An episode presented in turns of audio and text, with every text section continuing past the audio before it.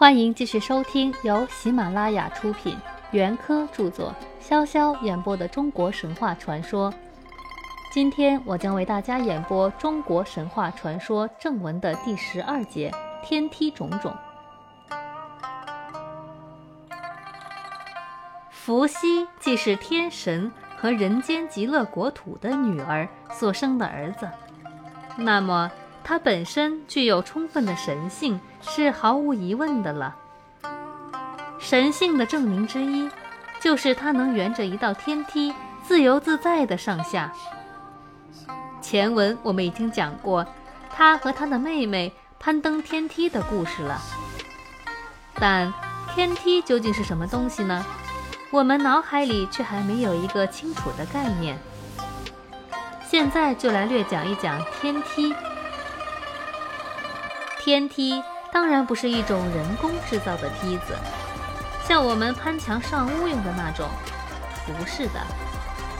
天梯主要有两种，一种是山，一种是树，都是不讲人力、自然生长的东西。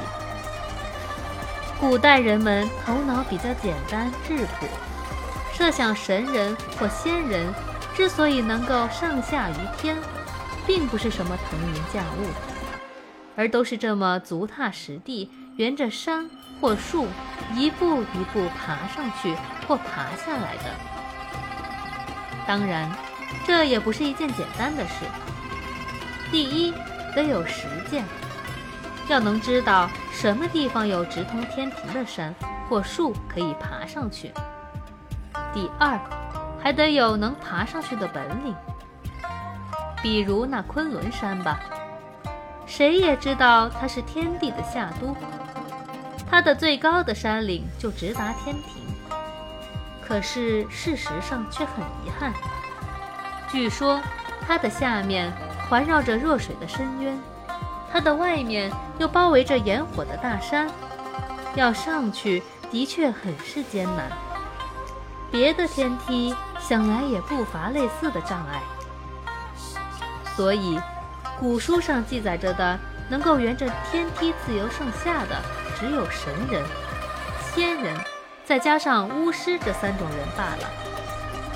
但在远古还有天路可通的时代，我们想，一定还有许多勇敢智慧的人民，曾经沿着天梯自由地上天下地。这暂且不必细说了。山当中具有天梯性质的。除了上面所说的昆仑山外，还有华山清水之东的赵山。据说曾有仙人伯高沿着这座山一直爬上天去。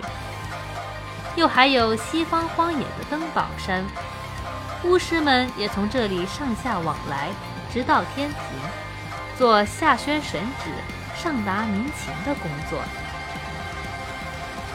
这期的节目到这里就结束了，我们下期再会。